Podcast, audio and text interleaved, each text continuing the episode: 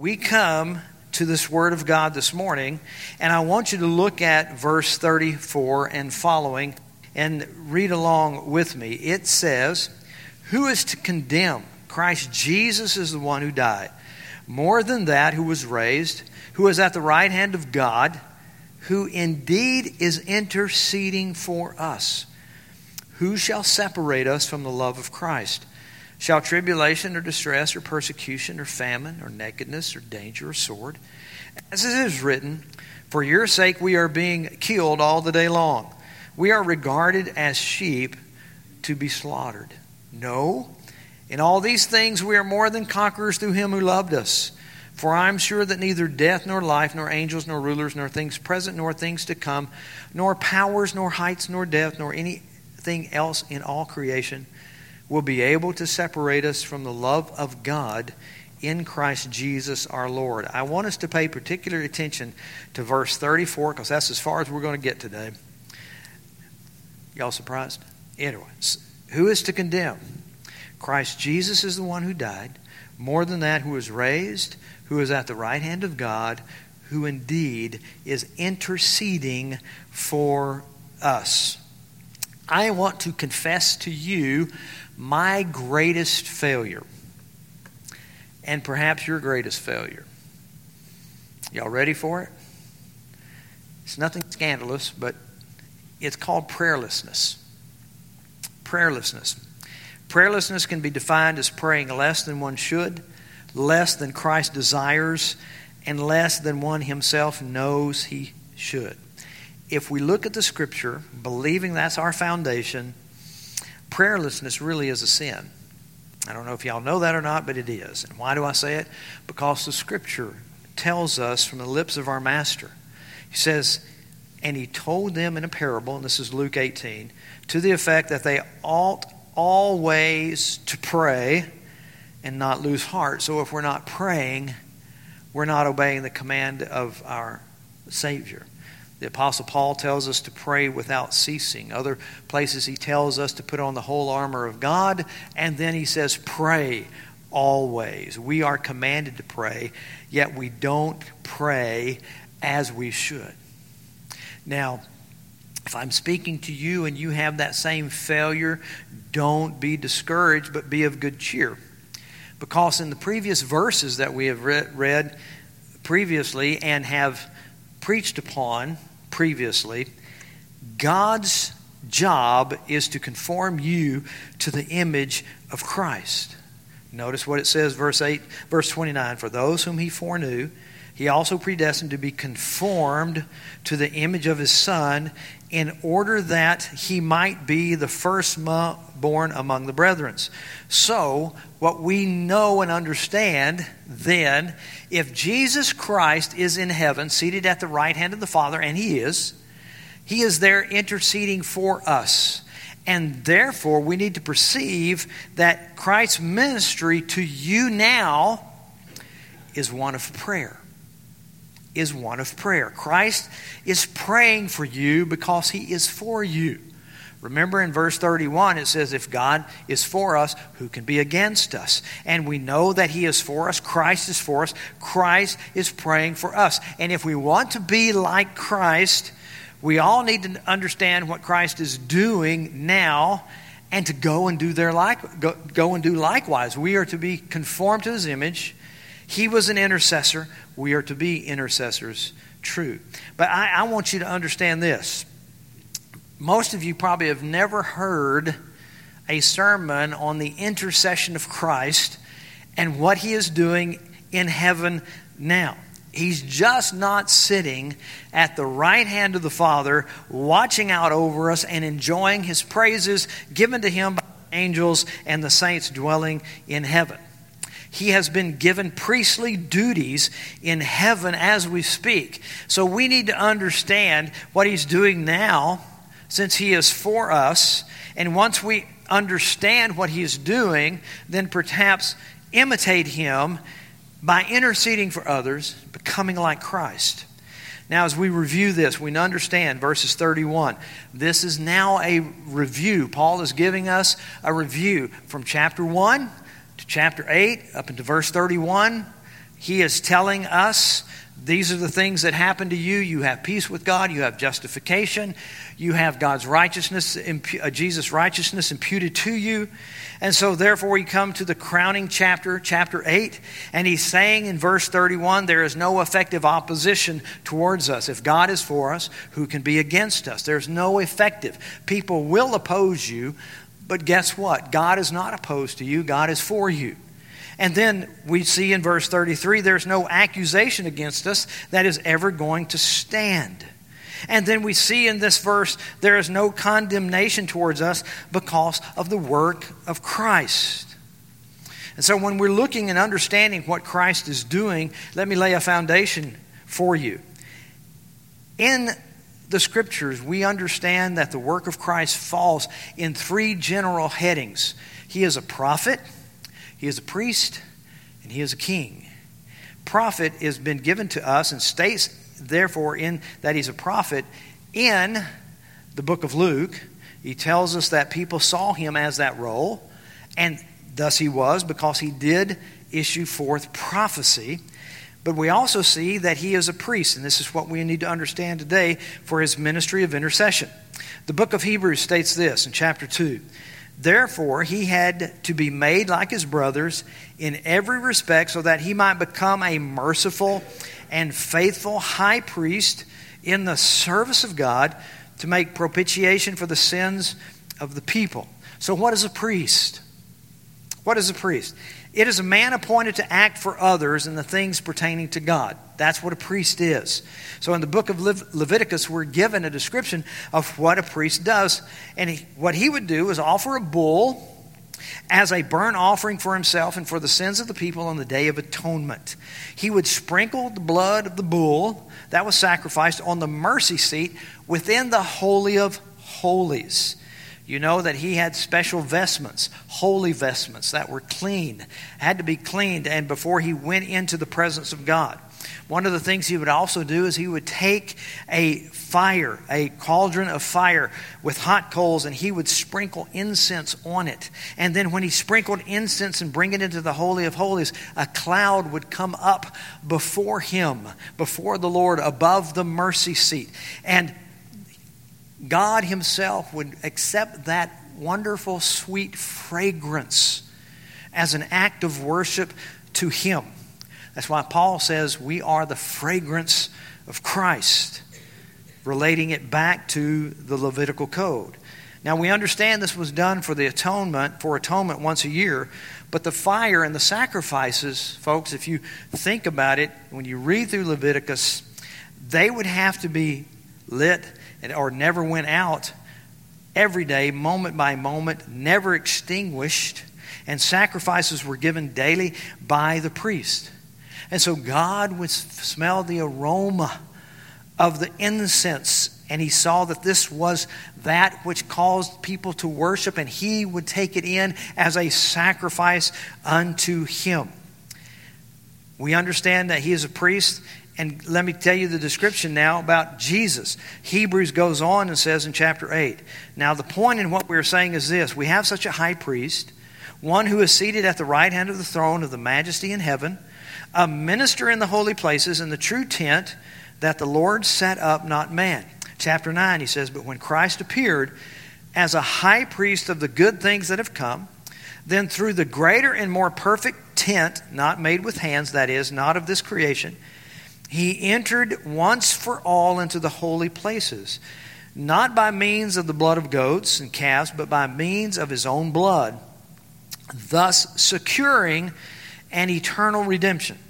For if the blood of goats and bulls and the sprinkling of defiled persons with the ashes of a heifer sanctify for the purification of flesh, how much more will the blood of Christ, who through the eternal Spirit offered himself without blemish to God, purify our conscience from dead works to serve the living God.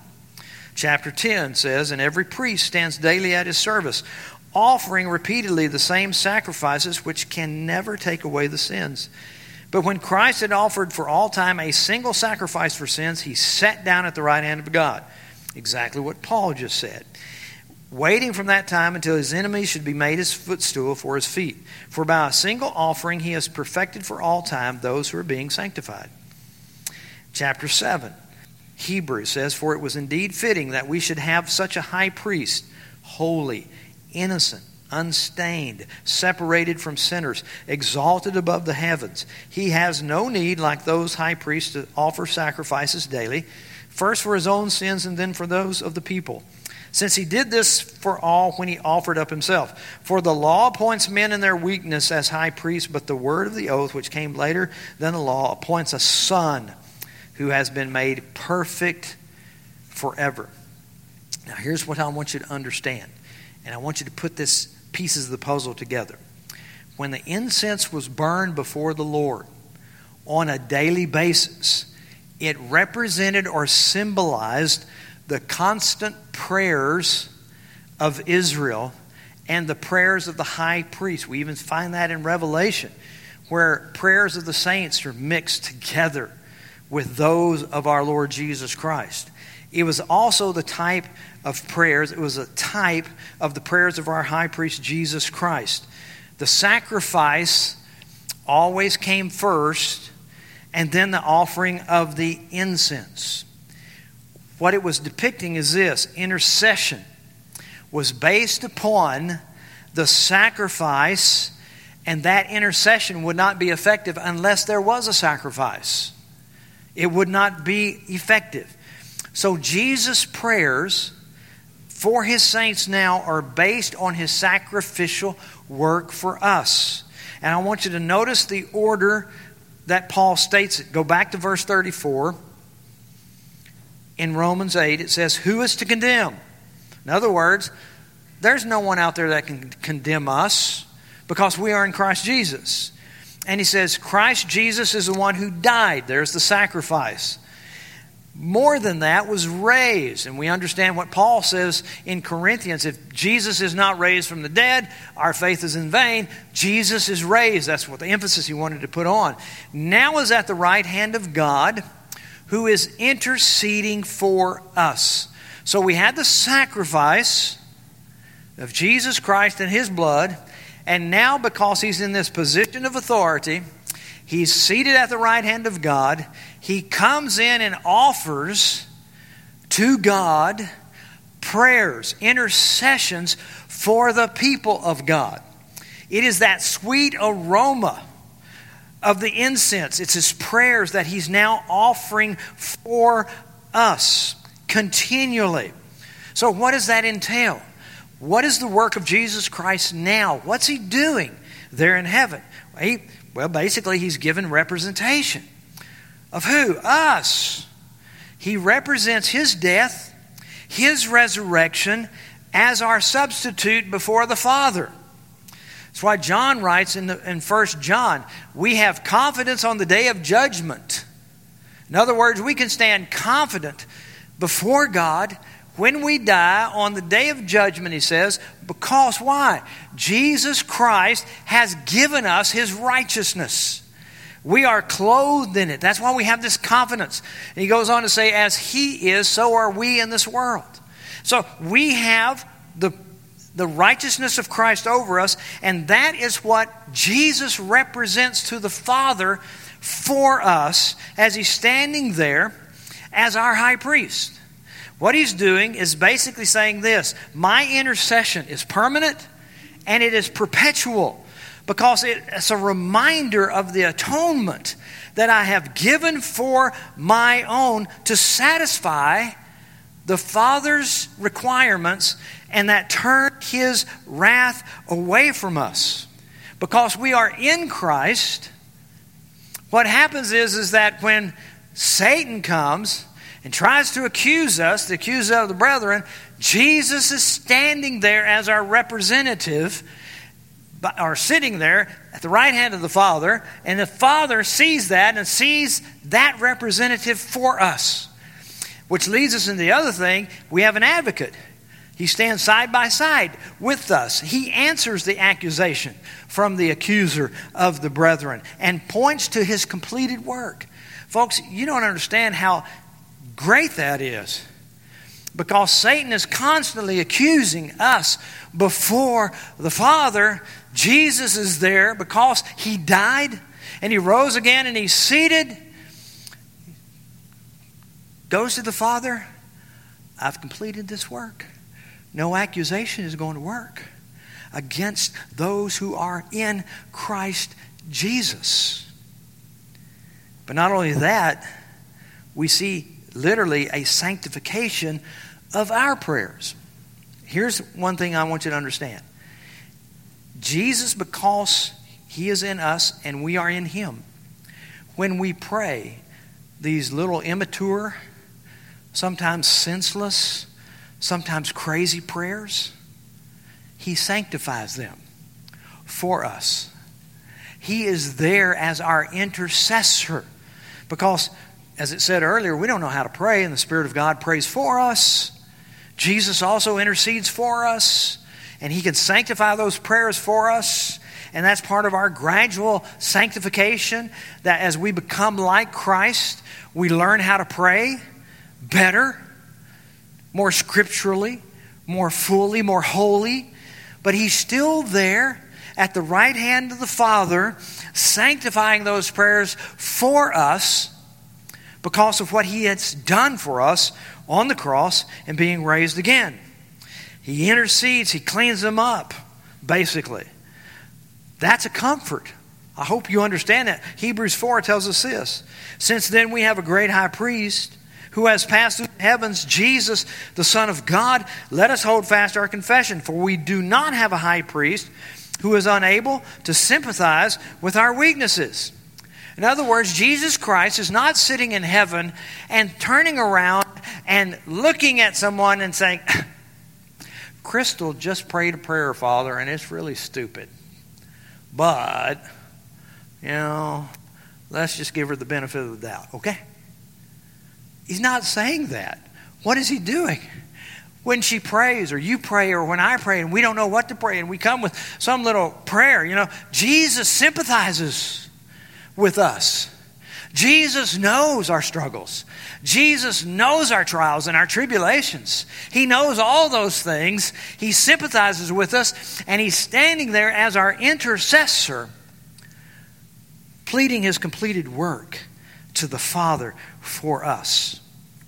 So, what does he go on and say? He says he sympathizes with our weaknesses, but because in every respect he's been tempted as we are, yet without sin. And then, the, guess this is a wonderful word. Listen to it.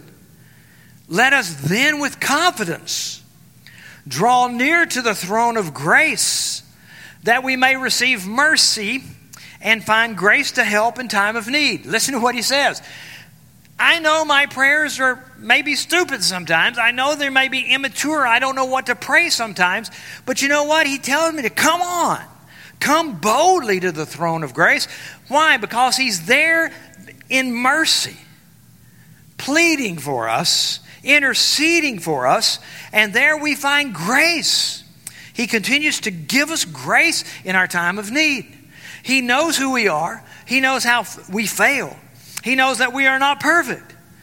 But he still says, Come on, pray, come to me. I know. And he intercedes for us. Which leads us into the fourth thing he's doing it's a petition that he's given us. So we have representation, an advocation, a sanctification, and a petition. Christ is praying for his people even when we are negligent in our prayer life, when we are prayerless, He is still praying for us, for our spiritual needs, and for our protection. How do we know that? Do a favor, do me a favor, turn to John chapter 17. John chapter 17, you, we find the high priestly prayer. In fact, in your Bible, you may have a heading that says the high priestly prayer. There in John chapter 17.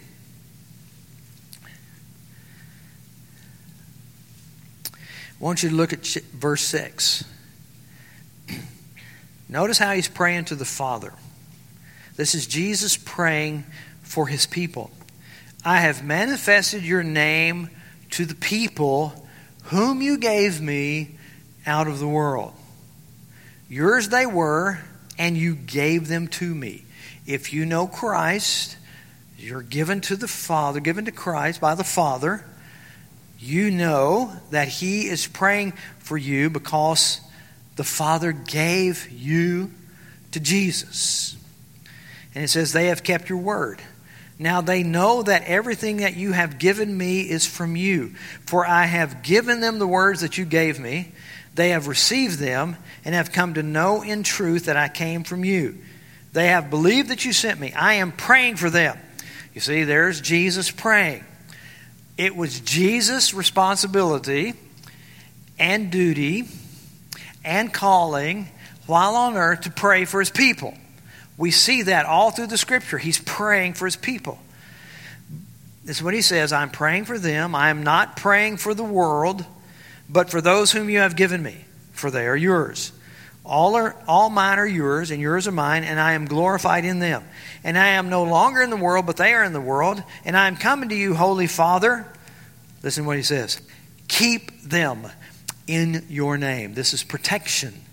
This is why we preach the perseverance of the saints, because God has you in his hand. And Jesus has prayed for you, and Jesus says, Keep them in your name, which you have given me, that they may be one, even as we are one.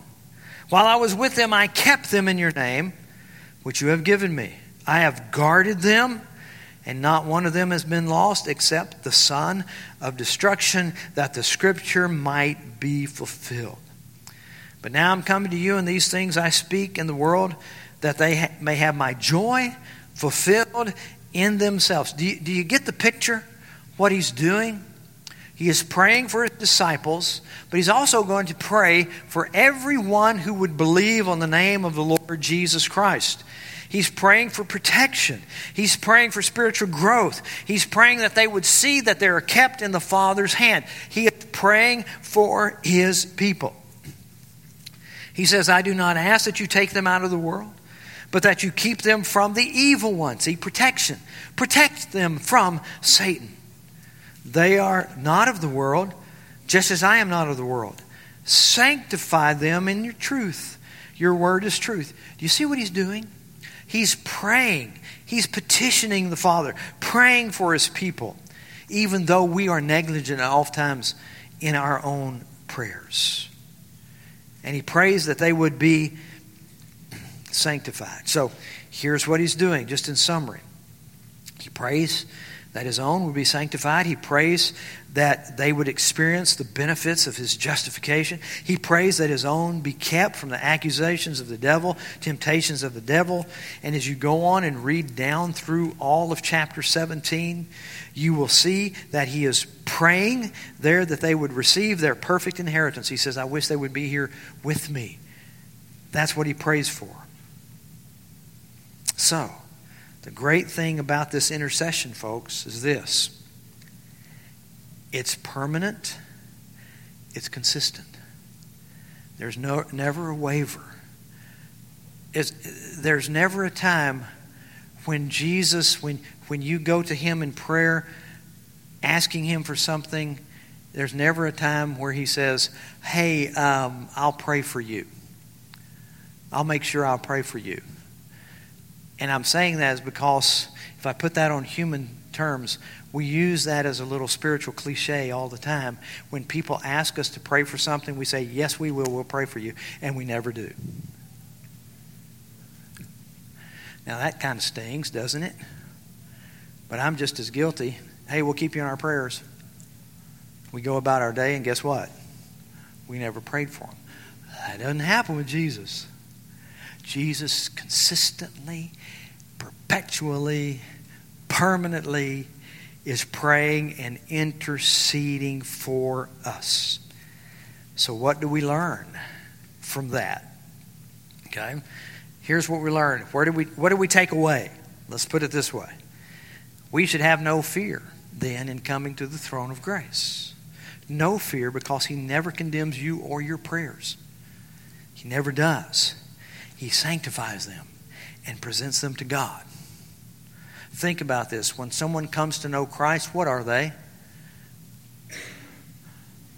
They're a baby, a babe in Christ.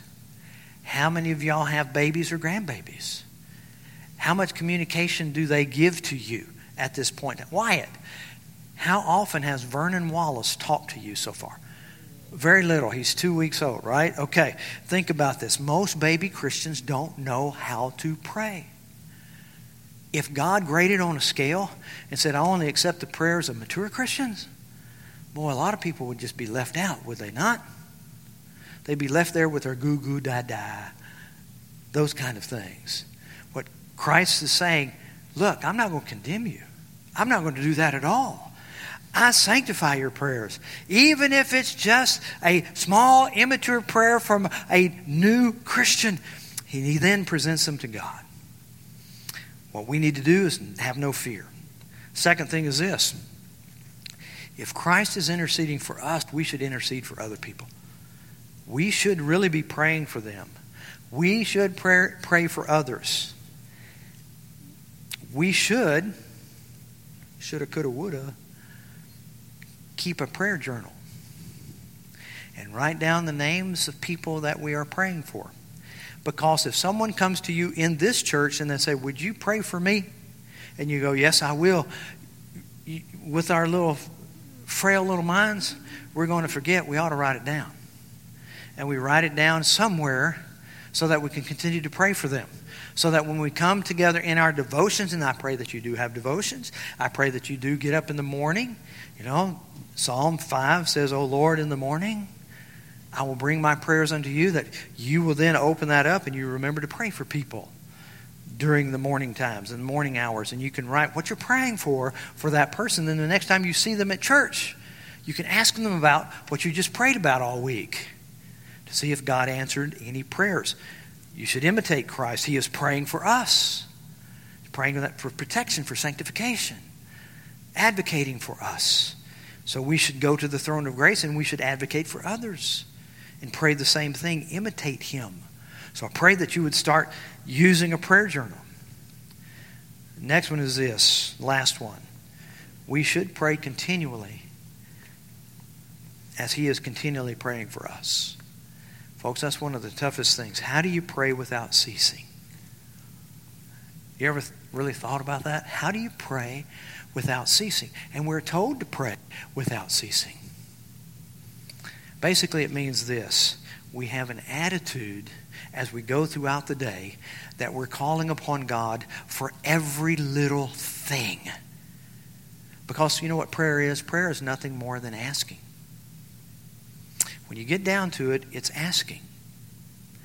words of Jesus ask, and it will be what? To you. You know, when they ask him how to pray, he gives them this Lord gives them this prayer, you know. Our Father who art in heaven, hallowed be thy name. Thy kingdom come. What is that? That's asking. Thy will be done.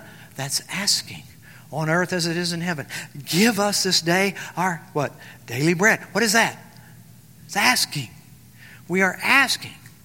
Forgive us our trespasses. We're asking. Prayer is asking.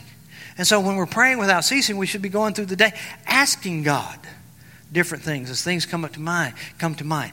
Oh Lord, I'm asking that you bless so and so. Oh Lord, this is happening today. Would you give me grace? Oh Lord. And you're constantly, constantly going to the Father, just like Jesus is continually interceding for us. So, folks, I pray that once you see the intercession of Christ, we would say, Oh, how I need to imitate him. And that you move from prayerlessness to one who is praying, a praying child of God, and therefore imitate him. Let me pray for you now. Father, thank you that we have your word. Lord, thank you that we have the Lord Jesus Christ interceding for us. And Father, thank you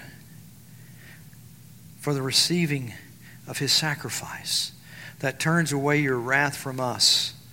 And Lord, sanctifies us, redeems us. And Father, gives us a new life. Help us, O oh Lord, to imitate your Son. And Lord, help us to pray genuinely, to intercede for other people. Help us, O oh Lord, to pray without ceasing, to continually lift up our request unto you. And Father, as we do, let us give thanksgiving that we have the opportunity through the blood of Jesus Christ to enter that throne room, to come before you, the Holy of Holies, and to present our request. Lord, let us not take it lightly. What Jesus did so we can come into your presence. Make us a praying people. And I ask it in Jesus' name.